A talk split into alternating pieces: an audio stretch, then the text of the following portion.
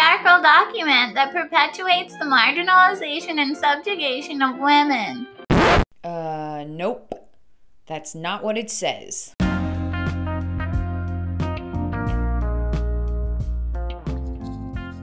Hello, friends. I'm so glad that you're back to listen to another episode of the Nope, That's Not What It Says show.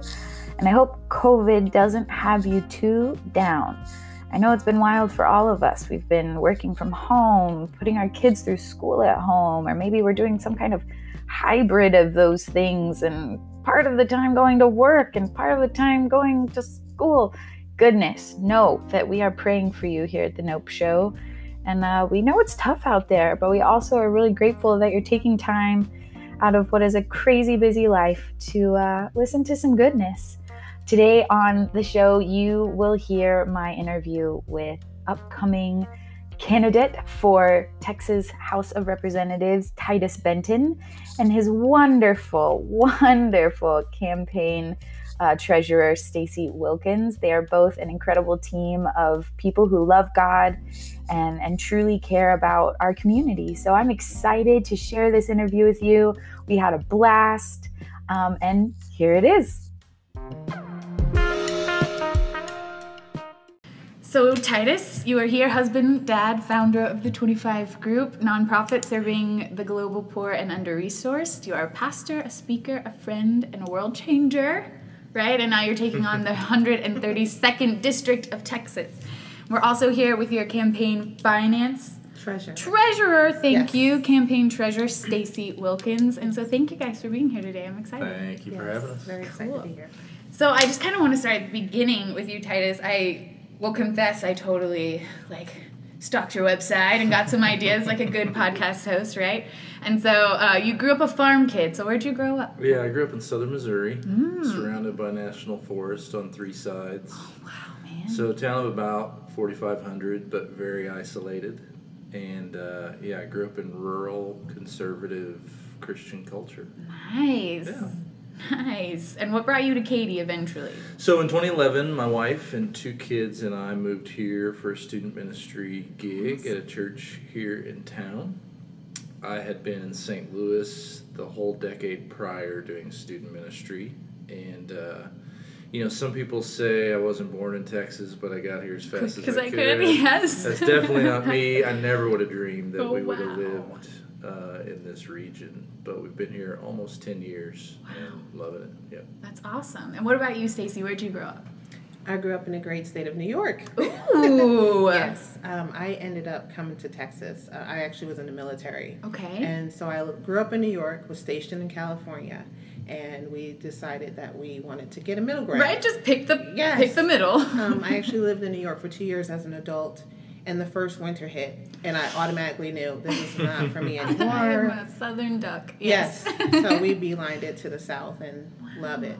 Love awesome. It. Yeah. Awesome. So are you married? Yes, I awesome. have a husband. Yes. His name is Curtis. He's a great, he's my best friend. Mm. Um, we have four children three boys and a baby girl who's wow. not such a baby. She's 16. oh, wow. And um, no no four legged fur babies mm. anymore, but Awesome. Well, it's nice to meet you too. That's yeah. actually how we met. Is at the church that I was serving at here. Stacy and Curtis taught my kids mm-hmm. in Sunday school, and mm. I had their kids in youth group, yep. and so we became friends that way. That's yeah. awesome. Yeah. So, how long have you guys known each other?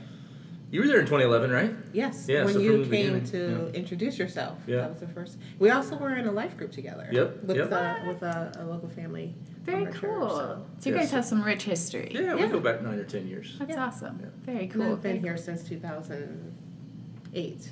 And what part of the military did you serve in? The Marine Corps. Wow, yes. awesome. Yeah. Didn't mess around. I Obviously. Around. I'm quiet, but yeah. Fierce. yes. Fierce. Very cool. All right, so I read a few other little interesting tidbits on the website as well. Um, you were an all state octet. Do tell, sir. Do I tell. To, I need to update my. that's on my personal. What? That is on Titus Live. Okay, yeah. Yes. So, uh, yeah. So what? I had to be in my junior year. I, probably the choir I was in in high school is mm-hmm. the best team I've ever been on. Wow. I, mean, I played a lot of sports, but but we had this choir director. I'm not sure why he was at our school because he was kind of a college level Just guy. amazing. And yeah, I mean, I was a uh, I was a tenor in an octet. we got the highest rating. Wow. Yeah, pretty fancy stuff. That's amazing. that was my next question. What was your part? What part did you sing? And you I was a, second tenor, Second so I was kind of in the in between. Nice. Yeah, it wasn't great, but It wasn't great. I have never heard you sing before. yeah, I that that's really my wife's domain, as Yeah. you know. Yeah. And uh, my daughter's a terrific singer too, and my son is too. But I'm pretty rusty. Well, it's a muscle. You know Please what I don't mean? ask. Yeah, I won't. Be like, Can you just sing us a bit from from that award-winning show, please? Yes. And what about you, Stacy? Where'd you like? What was high school like for you growing up? So high school um, was interesting. I, as I said, I was born and raised in New York, but my senior year, my dad took a job in Spartanburg, South Carolina. Oh, You talk about a cultural shift. I can imagine. Um, I was excited at first till we got there, and I was like, I have totally fallen off, fall off the fell off the map. I don't. It was it was a hard adjustment, but I was an avid sports player. Um, I was an all county basketball player. yes. Um, volleyball was my jam too. awesome. Um, I also did hurdles, so I was an athlete. Yeah. Um, I knew I was not going to college. My parents couldn't afford it, Mm. so it was never an option. But I wanted to be a Marine since I was nine. So that was my path since um, I saw this commercial, a Toys for Tots commercial when I was nine, and I was like, I'm gonna be one of those. Wow. And that's what I did. That's so cool, Stacy. Very cool. I played college volleyball too, so and I grew up playing basketball. So I love, I love athletics. Mm-hmm. I love strategy. I love people who grew up playing team sports. There's Yeah. just, Yes. it's like you know, you can recognize it in someone when Yep. they've mm-hmm. been on a team or in a group kind of mm-hmm. environment Oh, for an extended period of time. So I totally catch that vibe from the two of mm-hmm. you. Like, Oh. I love it. I'm into it. So, um, can you tell us a little bit more about the 25 group? Yeah, so the 25 group started in 2014. Really kind of born out of my own frustration with um, really kind of how I use some of my money and my own generosity. So our family made some decisions at about that time to, to kind of reprioritize. And we just believed that if we invited other people to do the same, just to give a little bit more, we could make some kingdom impact. So the whole uh, mandate and name comes from Matthew 25 to serve the least of these. And um, so when we started in 2014, it was really just kind of side hustle. I was still a full time student pastor, and it has stayed that way for almost the entirety of our organizational history. But but we've served in Matthew 25 kind of the six categories of people: the hungry, thirsty, sick, naked, stranger, captive. Uh, we've served over 20 organizations all over the world with grants. Um, we've also done some stuff with internships here locally, serving local nonprofits. Uh, and we provide some professional services um, to organizations that are serving those groups as well. So we've raised and given away a little over half a million dollars in so seven cool. years. It's so cool. This is how you actually came on my radar. I was taking a perspectives class for seminary, and I was introduced to Tina Hatcher. Oh, got it. And Tina was it was in the time where she was about to be able to go full time because of what the 25 group was doing and Yep. hearing her testimony and uh, back to being a person of strategy. I love simple strategy that Yep. has exponential impact. So could you just tell us what the 25 group actually does Yeah, in, yeah. in- So we ask donors to give small gifts every month. Twenty-five bucks a month is kind of our shtick, and um, you know we have hundreds of people that do that. So we're able to generate enough funding to do these larger capital gifts. So to use Tina as an example, you know she was working part time trying to serve the homeless here in Katy, uh, working a full time job to pay the bills.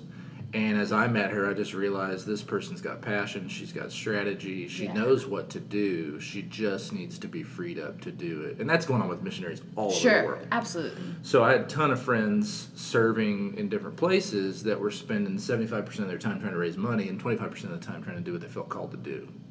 And that really should be reversed, I think. Yeah, that's powerful. So we took the fundraising um, out of their hands, and in Tina's case, we're able to raise enough money to kind of subsidize her salary for a period of time, while the organization kind of caught up and was Yeah. able to pay for her uh, themselves. And so that happened over the course of 18 months, and you know the rest is history. So that's probably the largest single gift we've ever done. Uh, also, one that I'm the most proud of Yeah. because of the impact that it had.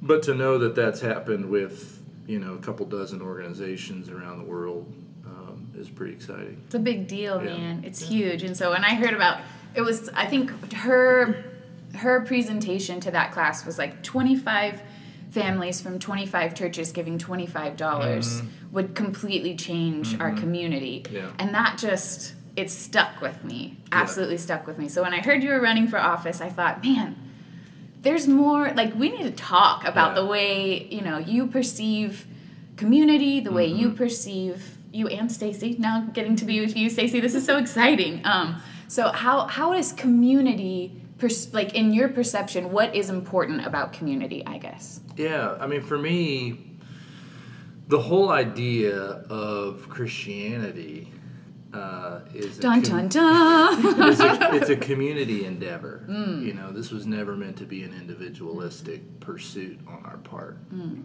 And so, you know, my study of church history, I was always really drawn to monasticism and these super spiritual people hiding in caves or sitting on pillars. stylites yeah, and that's fascinating. Mm-hmm. The problem is, I wasn't ever really able to wrap my mind around what are they actually doing. it's a purpose yeah yeah yeah And so part of it is how I grew up pretty poor, pretty under resourced, really hardworking parents, but also with a church that rallied around me, sent me to church camp, bought me a coat one winter, Mm. Yeah. pretty much paid for my college education.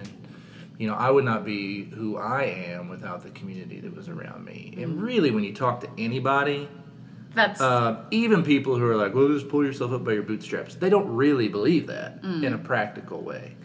So community's it, and you know I've got friends working in really uh, under-resourced communities that um, the answer to their problem is not more money. The answer to their mm. problem is not a new politician. The answer to the problem is building strong relationships within community. So community is kind of everything to me from a theological mm. perspective, from a practical perspective, and so on. Political perspective we could say. Yeah, yeah. that's awesome. That's awesome. And what about you stacy just to know more about you as far as i know you guys met at church you've been doing alpha groups together you were obviously a sunday school teacher. Um, what does community mean to you? Community to me is like the old saying, like for us, is it takes a village. Mm. Um, I uh, grew up in foster care too for several years of my life. And I had good people in my life during that time that took care of me, uh, supported me, supported my parents through their struggles. And um, I've watched how important people were for building people up from the ground up again. When I was reunited back with my family, we started from nothing, and we got a. Our home was able to be furnished. I had new clothes. Um, we were we were kind of held back up by until my parents could get back up to support me again. Um, and there's two things I know for sure about myself is that I love Jesus and I love people. And Titus embodies that, you know, here. And so when I hear and see um, people struggling, people feeling marginalized, not important, um, it tugs at my heart. And I want to do something. And I didn't know what to do, you know, most recently. I just was like, I want to do something. What can I do to help? You know, I've been a Sunday school teacher, I've worked with homeless people. I'm presently very involved with a veterans group um, down in Houston of 500 veterans that would be homeless if it wasn't for community capacity. Um, so it's very near and dear to me. And then when Titus approached me about joining his team, it was like an answered prayer. 'Cause I was like, Lord, show me where I need to be, what I can do. I can go to a protest. I can argue with people on Facebook. sure. I can do all the, the mundane, exhausting stuff, but I want to do hmm. something of substance and value to make a, a true difference for the kingdom, Yeah. for God's glory. And Titus was that answered prayer. that's so, So cool it's all about community. yeah i love that The least of these. You know, we gotta we mm. gotta start there. Mm. Very good. I love hearing that. Um, so why run now? What Yeah. makes now the right time? I guess after coming out of what we, I'm a hometown girl. I'm from Katy, born and mm-hmm. raised. I love the work that you're doing. I love to see I love to hear the two of you talk about community and mm-hmm. and in the context of thinking about this 132nd district and mm-hmm. that's what we want here. Like as a person who believes in Jesus and is invested in this community, I want this. I want this conversation happening in in bigger spaces and mm-hmm. places. So why now? What makes now the right time to run? Yeah, people ask that a lot. You know, I think the news surprised some folks, um, but you know, I really don't think of it as entering into politics. People ask that, why you Sure. get into politics? I, re- I really don't view it that way. I just view it as an extension, as an extension of doing what I've always done, which is public service. And so it's a different sector, maybe, but it's the same heartbeat for me to see my neighbors flourish, um, and in particular to see people who are often overlooked, marginalized, cast aside, Sure. ignored, to see them flourish. And we live in a very diverse place. Our district is is really diverse. I think our district is in a very um, overlooked way uh, an at-risk place. Hmm. Um, there, there's a ton of issues here that are sort of hidden behind the McMansions. The veil of the- money yep, yep, and yep. yeah, yeah. And sure. in our community, we have a lot of people who don't have health care. We have a lot of people who are homeless. We have a lot of problems here that need to be addressed. And I just don't hear a lot of that in the political discourse, Sure, um, which I do follow. So, as far as the timing goes, I think, I mean, this is 2020. this is the most crazy bananas time. year. Bananas. I love Um, it. Yes. And you know, so for me, that that informed three things. One is the the partisan fever in Sure. our country right now is so high. The Like, 49 to 51 is at, yeah, at some point that's got to break. That's Yeah, not agreed. sustainable. Secondly, you know, we've kind of had this front row seat at not only a pandemic, which presents all sorts of challenges, but also a ton of racial injustice, which uh, has caused even more partisanship and division.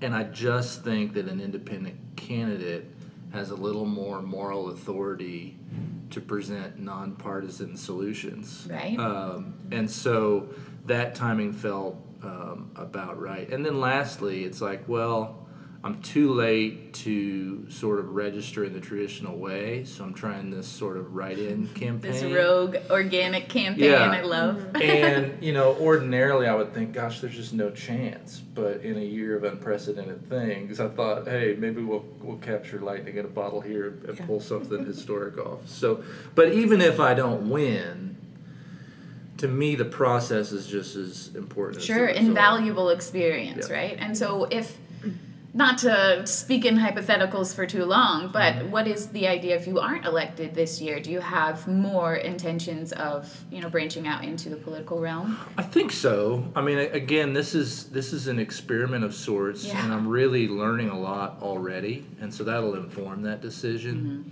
But what I know will never change is my desire to do public service, Yeah. and so, you know, even if that's not as a candidate to be involved more politically, I think. Uh, I've spent my whole career sort of helping people one person at a time. And if this year has revealed anything to me, it's that there are these huge systemic issues that need to be addressed. And I'd like to help tackle those. I value the experience that I had as a pastor, as a nonprofit leader, sort of doing it one person at a time. I value that. But I've only got so many years left on the earth, and I want to make as big of an impact as I can. And so, uh, to quote the most beloved musical of all time, Hamilton, I just kind of want to be in the room where it happens. Hey, I and, love that. And help some change come come Yeah. to pass. It's an excellent perspective. Excellent perspective. Um, so, as far as our community, you touched a little bit on this how we have this veil of everything's okay, everything's all right. I think it mimics even like what we experience in the evangelical church around here is that no, I could never let you know how unokay I am because then all of this would just begin to crumble. Yeah. And I think as I survey the political dialogue going on between left and right, red and blue, there's not a lot of room for new ideas. Yeah. Or maybe even old ideas, right? Like if we're coming from a biblical theological perspective that says the Bible works, these aren't new ideas. These are these are ancient ideas that that we believe to work. So maybe in in the realm of the 132nd district and dealing with um, this is not an easy topic, but it is a, a current topic of racial injustice as as an, a very affluent um, community. As someone who's lived, my son is the sixth generation of my family to have been born in Katy. Wow. Um, you know, being able to go to a peaceful protest this year for the first time in Katy's history with my child as fifth and sixth generation citizens and say, we want this to be different. We want this to look different. We never, ever want to experience the history that we have had and we don't want to perpetuate it into our future. So, as a team, the two of you here today, like what is your perspective on our community specifically in in that uh, soup Yeah. of of difficulty, right? No, I, I think the first thing is what you just said, which is we've got to stop pretending like there's not problems. You know, um, and that's really hard for some people to do because our comfort is a pretty safe place to be in. Specifically, as like a straight white dude, Sure.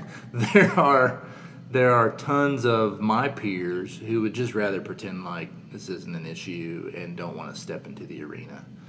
You know, I would say in, in addition to that, we just have to be able to have conversations. That's good. Um, both parties have had to pivot to their extreme poles to make sure their base stays energized, and that's created this huge gap in the middle of what is referred to as the exhausted majority. And I think the change is going to come from there. And um, people who just recognize what you said, which is we just want things to be different. And then I think, again, it has to be done on a relational level. Um, it's been said before, it'll be said again, it's well said that it's really hard to hate up close. Yeah.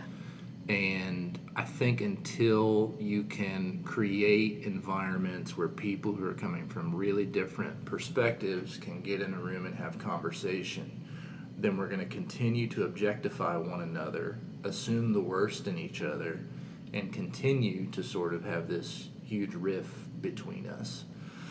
And that's just unacceptable. So, as somebody who I think has um, the personality and I, I think the heart to kind of stand in the middle there and, and pull people toward each other, that's my hope is to frame the conversation differently to create spaces where people can have conversations in a human way and stop letting our ideologies drive us mm-hmm. apart. Yeah, that's great. That's awesome. I love it. And Stacy, what about what excites you about this this team that you guys have built and that you know going into the future talking about community being extremely important mm-hmm. and also having I love that you, the awareness, right? You're not saying that this side is right or this side is right. It's like no, we're broken and and we need to come mm-hmm. together to have a solution. So what's exciting about that in the real work of moving this forward? I think what's most exciting is that there actually is and are people that want to address the hard things, that are willing to say, okay, this really isn't right, and calling out things for what they are and having those difficult conversations. Like Titus said, people were like, oh, they, it doesn't affect me, I don't understand, or I don't see it. That's easy to do when you're not walking in the life of some of these people that are walking in some of these uh, these difficult journeys or experiences um, being willing to open your eyes and see things in reality and how things really are. That hasn't really happened, and now we have we see since the George George Floyd incidents this influx of white America that's finally saying, "Wait a minute, this is wrong," and people are starting to speak out and speak up now, and because of that, our voices are now being heard too. It's not this imaginary issue mm-hmm. anymore. So that's exciting to me. Right, and it's not just you know I, I we have a great team here called the Peace, Unity, and Racial Healing Team, mm-hmm. and I've been privileged to be a part of that team for the past four or five years. And something we discuss is you know this is no longer my black sister or my black brother's issue. This is our issue. Ours, this yes. is our issue as Americans, as a community of believers specifically. This is our issue, um, and so I'm I'm really excited to just hear how you guys are are framing this and hear how um, you have to have an enthusiasm, I guess, right, in order to be that person in the middle that says, no, no, no, come on. Let's let's have a discussion. You have to have enthusiasm. You have to have humor. I think you have to be able to diffuse situations where people are so ingrained in the way thing the status quo for either side. You know, it's it's not a simple thing to shatter two, you know, sets of ideologies with all the while proposing a new way of doing things. So I applaud you both for like this is courageous work, but also I see in you both this like enthusiasm mm-hmm. and humor that says, you know, we're doing the work of the Lord here. At the end of the day, mm-hmm. whether we're elected or not, whether we make mm-hmm. huge changes or not, the process is so important. The process of being the first and being a pioneer. So, like, how I wanted to touch on that a little bit, like the concept of being a pioneer. How do you hmm. feel about kind of making history? You know, Yeah. you're writing in. I love it. My husband and I discussed. It's like rogue and organic and just Yeah. how we want it to be. You Yeah. know, if if it had more hype. I don't know how Yeah. interested we would be. And I don't mean that in a negative way, just in a no, this is this feels genuine in a way that I haven't been able to put my vote behind ever Yeah. as, Yeah. you know, a young 30 something. So Yeah. what is that like for you? Well, I've always liked starting stuff. Um, and while I'm risk averse in some areas of my life, the things that really matter to me are things that I'm willing to to risk. Um, I've been there and done that in terms of sort of um, speaking up about things that really matter to me and being rejected and cast aside. So there's no fear there about that. Um, the worst thing that could happen, literally, is that we'll lose, and and even then, again, we'll have had these really important conversations, and I hope shown that there's a third path. Um, in terms of like being a, a trendsetter or a pioneer, you know, I the, the harsh reality of it is an independent hasn't been elected to the Texas State House of Representatives since the 1930s in a Yeah. general election. However, you know, just a few years ago, someone ran as an independent in a special election and won. And a couple years ago, somebody ran as a Republican, got elected, and then immediately Switched. switched to an independent. Yeah. So there is a trend there, and I've talked to other people, including a guy yesterday that's running out of Dallas, um, who's basically doing the same thing we are. Um, there, there is a parti- a nonpartisan populism that's sort of rising, and for that to be genuine and authentic, like like I'm grateful that you noticed. Um, it can't be business as usual. Yeah. And so if we frame all of this the same way as people in the Republican Party or the Democratic Party do, uh, it will come across really inauthentic. So, um, again, the process and how we're doing it is as integral to the message as the message itself because we're trying not to do it politics as usual.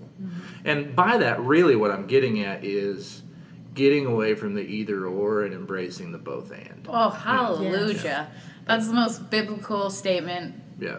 In my opinion is we don't have to choose either or it can be Yeah. both and Yeah. we can we can care about women's productive rights and the unborn Yeah. we can care about access to health care and we can care about you know the unborn Yeah. Uh, those are just Yeah. two things that are coming to mind you know Yeah. as i think that's increasingly frustrating about the bipartisan system is as a woman as a young woman, I believe in access to health care mm-hmm. for women. I believe in reproductive health for women. But I also believe that like the rhetoric of abortion as your only choice is Yeah. is it appalls me Yeah. to have to split my vote between well I can't vote for the things that are really important to me because this one thing is Yeah. just hanging on to this issue and the lumping in of social justice issues all mm-hmm. together under one umbrella. And and I think that mm-hmm. has a culprit for why we've had a lot of systemic just we get tired. It's like Yeah. well what else is going to be heaped into civil rights? We can't we can't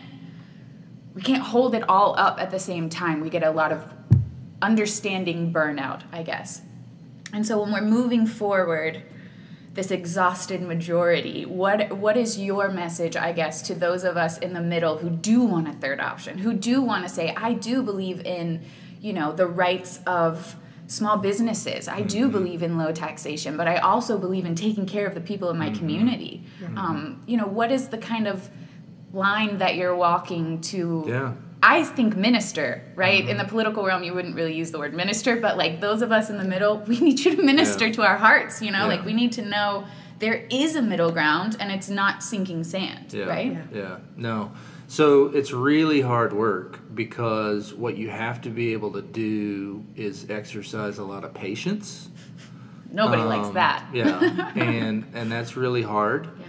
Um, but I think the the main point for me is we we just have to be able to dismiss that rhetoric that you mentioned, which not only is partisan in nature, but on a practical level is just really unhelpful, and it's just fuel for this kind of political machine. Sure.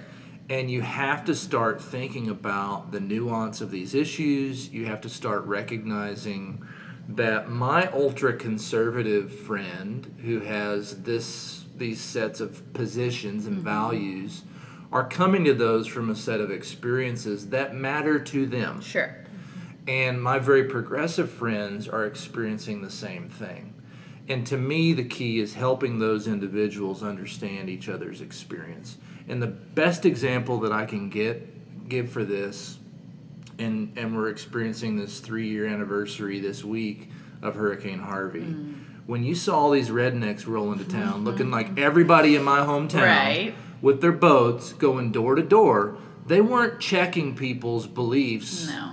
at at the door. They were just pulling people into the boat. Like mm. we are capable of it if we sense that it's important enough. And when I, what I said about the partisan temperature in the country being so high and the fever needing to break, like I think what we have to understand is it shouldn't take a hurricane for us to sense that urgency. To love each other, Yeah. right? And a Right. natural disaster for us to remember that we're family. Yeah. And so I think to Stacie's point earlier, I think a lot of uh, particularly not just the Christian community, but I do see it in the Christian community, perhaps for the first time in my experience, is people my age and, and younger going, oh, wait, I believe what the black community is saying about their experience, and I need to engage in that conversation in ways that I never have before. And that's the same thing as the redneck with the boat going, hey, I'm here to help. I'll Yeah. listen. I know what to do in a crisis. Right, right. And so I just think the crisis is that strong Mm. um, around justice issues, around healthcare issues. But the other thing you said that resonates with me the most, and, and probably is what motivated me to, to throw my hat in the ring uh, above all, is this idea of these false choices Mm. that, that we're forced to choose being pro cop or pro black community. Right. That's an insane choice. Can't make it. I- I refuse to Yeah, make it. yeah. And there's a lot of people that refuse to make it. And I think the biggest obstacle there is compromise cannot be viewed as weakness. Mm. And neutrality can't be viewed as not having convictions. I have very strong convictions. And I think that's what empowers me to stand in the middle of some of these issues to frame the conversation differently. At least I hope that's true. That's excellent. Yeah. Yeah. That's really good. Um, so, what's the most exciting part about this as you look forward? Say we win. I'm, I'm a weed now because I'm all about this. We win. Yes. And what is the most exciting thing for you, Stacie, as you're looking to? And I'll cover in the opening like what Texas, the House of Representatives does because we're a little bit different than other places. So we'll talk about that. But what's the most exciting thing for you as you look into the future and the possibilities? Um, what is it? that there might be some sense of solidarity Hmm. in our community for once in a very long time, since Harvey maybe. Mm. Mm-hmm. I'm looking forward to that. I'm looking forward to not driving through my neighborhood and not thinking, seeing a Trump sign or a Biden sign and wondering, are they still friends? Are they mm. talking? Mm. You know, I'm I'm tired of discord and mm. division. Yeah. I, I, I want community to be what it's supposed to be a unity. So that's what I'm excited about the possibility of that. That's awesome. And to be a part of that team that will perpetuate that. Mm-hmm. That's just a blessing in itself. That's mm-hmm. beautiful. And so, how do you guys plan to facilitate that on a, you know, maybe just one idea? I'm not asking you to give us a whole strategy, but like, what's one way of facilitating that in the real life community that we're talking about? Like, what would be a dream that would come out of not just being elected, but this seeing this happen in our city? Maybe it's more conversations about um, race relations. Maybe it's more conversations about what is healthcare? How do we have access to it? How can we make it better? Like, what are some ideas that you have um, moving forward to kind of reshape our community in practical ways? Yeah. So I think on an abstract level, you know, what you're talking about in terms of communication, what Stacie's talking about when she drives through a neighborhood, Yeah. you know, there there's got to be an impulse in us to engage people on an individual level and just be able to say things really honestly like hmm. we disagree on this but man I, I love you you know? Yeah. what, what do you need? How can i help? What made you come to that conclusion you know? And and have conversations without it getting to that level of discord like we see on social media so hmm. often. I think on a really you know concrete level for me it's it's it's that's that's why i chose the texas state house i mean there are other offices that i could have aspired to but state legislation is a where a lot of these things get done um, we talk about national politics so much I think that's another mirage of this But- whole system. but politics are at their best when they're local. Absolutely. And so to be able to advocate for marginalized people, to be able to sit in a room with 150 other people Influencers Right. of, of the utmost kind. and have those same conversations that, that hopefully people are having in their friend groups at their churches, but but with those policymakers and find that common ground because there is common ground. We're choosing to divide on these sort of abstract, um, these these um, sort of abstract, really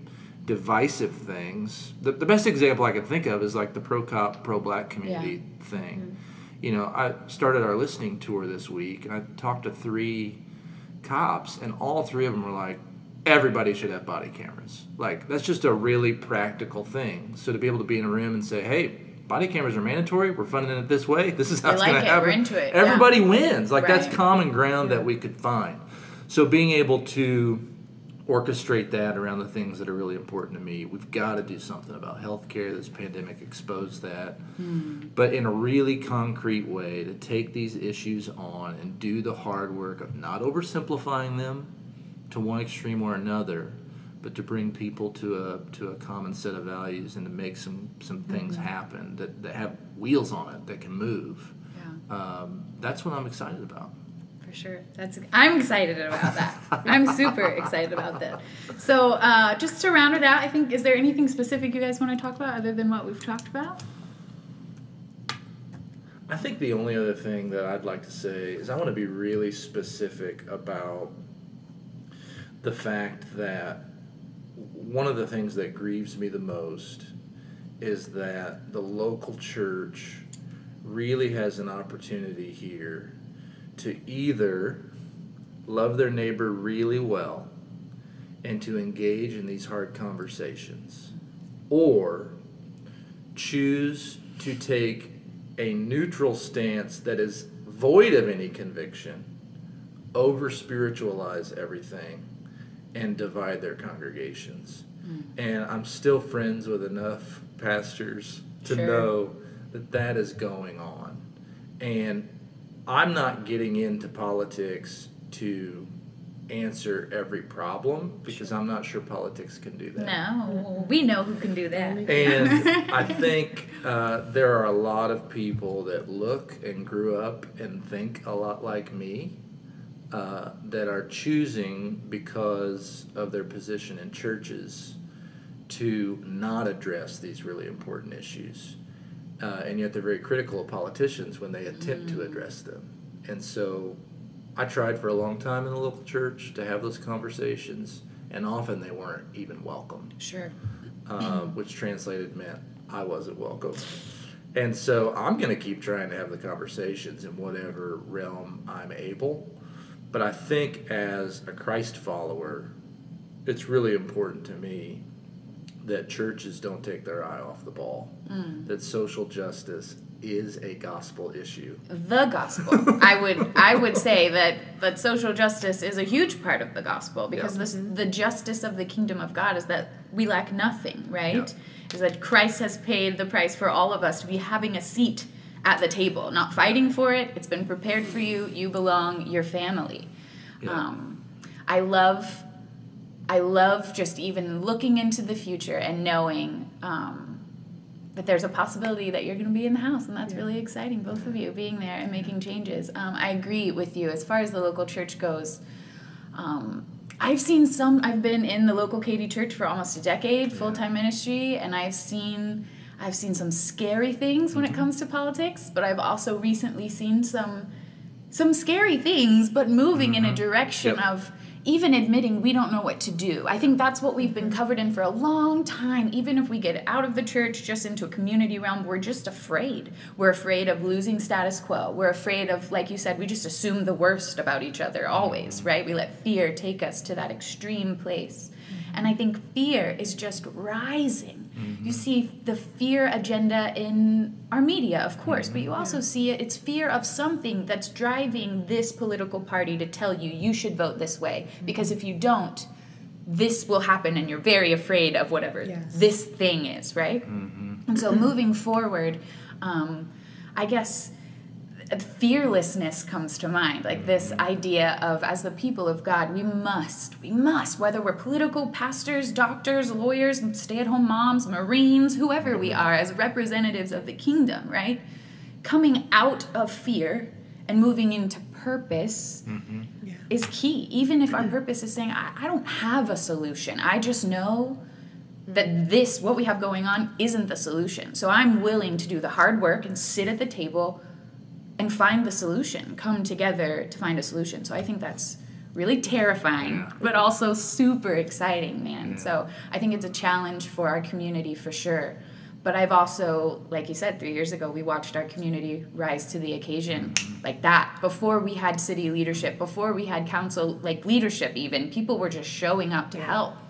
Um, and I think we've been kept in this continuum recently, especially with COVID, of like who's in charge here? Yep. Who's in charge? And what are we doing? What am I allowed to do? What's safe to do? And there's this, I think there's this beautiful spirit of the Lord in that that's saying, hey, this thing that you revered so much that you thought was going to solve all of your problems, like you said, politics can't solve all of your problems. So stop worshiping politics, mm-hmm. worship me, and and participate in your your civil liberty, or civil you know duty as a, a participant of local government. We get to do these things. Yeah. So I'm really excited for you. I'm proud of you both. Like this is not an easy thing to do. You're breaking new ground. That's what's exciting to me about the pioneer aspect. Whether it's gangbusters and you change the world with, you know, 2 years in office or whether it's hey, we got our feet wet and now we've tasted this thing and maybe Titus for mm-hmm. president. Yeah, I'm hoping that the independent party becomes more popular, especially for in two years and even in four years. I would love to see an independent, a true independent candidate that has a chance of winning on a ballot. Yeah. That Amen. that can bring the and ideas for this country and even for local government. I love that. I that. think it's I think it more it aligns more on what the middle group that Titus was That mentioning. exhausted majority. the exhausted right. majority, yeah, is looking for. I love that. You guys represent a beautiful non extremism that's refreshing. you know what I mean? Like, we're dealing with a lot of pendulum swinging. Like you said, the, the far left and far right pole. We've had to go so mm-hmm. far to convince people and use so many fear based tactics that mm-hmm. now having a beautiful middle ground that says, no, you can care about the cops and you can care about the issue of Black Lives Matter. You can care about female reproductive reproductive health and you can care about the unborn. We can do all these things mm-hmm. and we can make a better community Yep. together. Yep. Right? All right. That how- just sounds beautiful. Oh, you guys are beautiful. This whole day is beautiful. I'm so excited. This is such a ray of hope. Having you here was so important to me because looking into the future, all we're thinking about, I think, is November elections. All people are thinking about is like big E presidential elections. And personally, I'm not trying to sound disrespectful, nothing like that, but like I want a mulligan. Mm-hmm. I don't want to vote for anyone. Like I don't like the options. Can we redo? What's what's my choice this here? I don't I don't like this. So I think that is my general diverse group of friends all over the country. We just I don't I don't want to vote for you. Like we're also mostly poli sci kids from college who are like I'm gonna vote because mm-hmm. I have to vote. It's my it's my responsibility, right? But knowing even as you're just breaking this new ground, the third party independent option, we want it Yeah. we want it. We want it. And I think the more available and um, accessible it is to younger kids, especially who are being in- indoctrinated about mm-hmm. socialism and, and communism and thinking, no, these are better ideas. And it's like, oh, that's because the Spirit of the Lord agrees that these are great ideas. Like, this is how we take care of one another. However, mm-hmm. we cannot. We cannot exchange the gospel for for politics. You know, government doesn't have feelings. Government doesn't care about us as much as we want it to. Like big government literally can't. It just can't. That's not how it works. It's about people. So I love hearing you just your heart up for community, both of you, and how you love people loving people, right? Bringing people together is the goal. I think is what I'm hearing from you guys today. Yes. That's cool. So can we talk about how people can get Titus's name out there? Yes, what they can do to help us? please. I would love that. So tell us. I know Titus Live, 25 group online, but where Yep. are you going Yep. specifically for so for the race? got a campaign website up and running. Titus for Texas, not the number F O R. We're not that cheesy. No. Um, also have a Facebook page up and running, which would be great to share content from.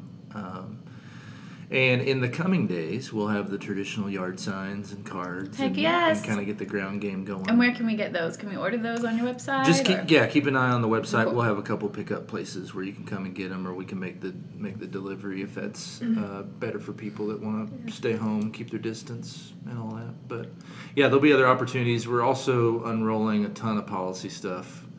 So you know, it's great to have this conversation and kind of speak in these general terms about our stance. But when it comes to specific policies, how, how do we outline kind of that both and mindset in, in concrete ways? And so that'll be up on the website too. And yeah, just um, share with friends. This is going to be a word of mouth success Yes. if it's going to be a success at all. I love And that. we've also initiated backyard conversations Love that. I did see that communities. floating around. What's the ne- when's the next one going on? at my house, Ooh. September fourth. Okay. um, my email is Stacie. That's S T A C I E dot uh, citizens for Titus at gmail.com.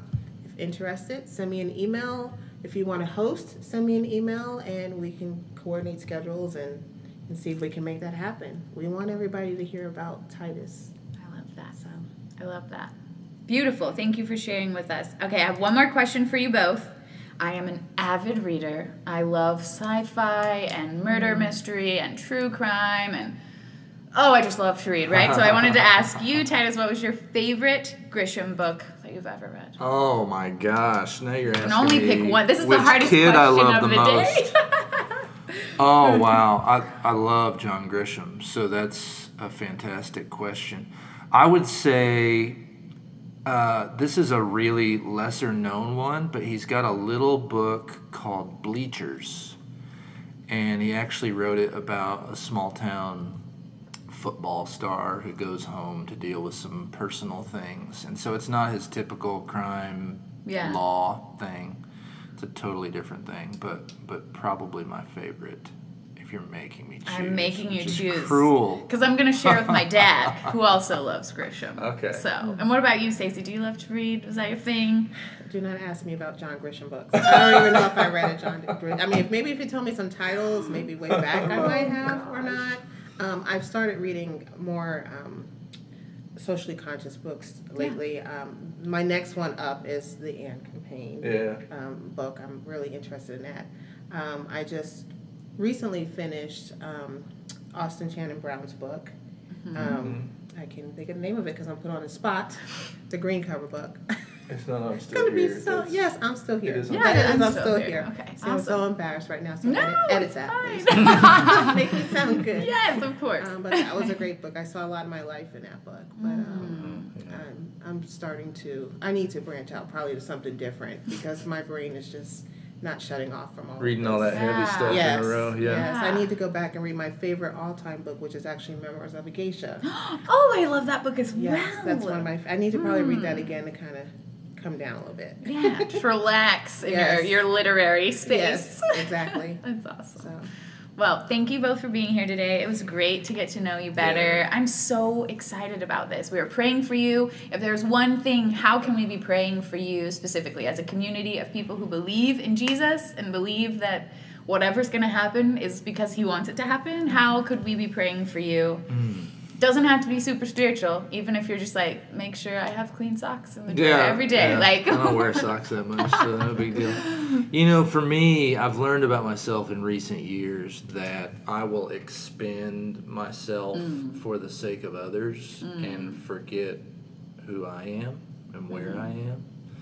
And so that balance of prayer and action, sure. contemplation, and you know, sort of um, uh, action is is one that I have to really watch, and so I need to stay whole, or I'm not going to do anybody any good. Sure. So you know, I know you said it doesn't have to be spiritual, but that's a, that's that's the real answer because that's probably my life's biggest struggle. Sure. Balancing that. Yeah. Yeah.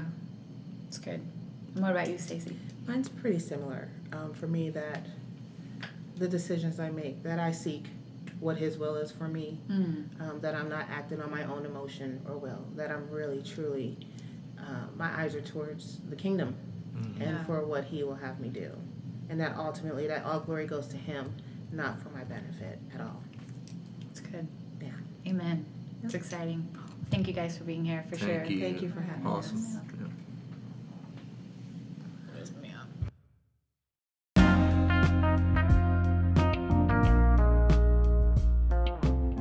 So you heard it right here. Titus Benton for the 132 district, the 132nd district um, of Texas, taking us in with a right in moderate third party option. I mean, it just makes me excited. I'm glad you're here. I'm glad you listened. I hope you uh, gleaned a lot of great information. You can visit tituslive.com. You can find Titus for Texas on facebook.com, just like Stacie shared at the end of this episode.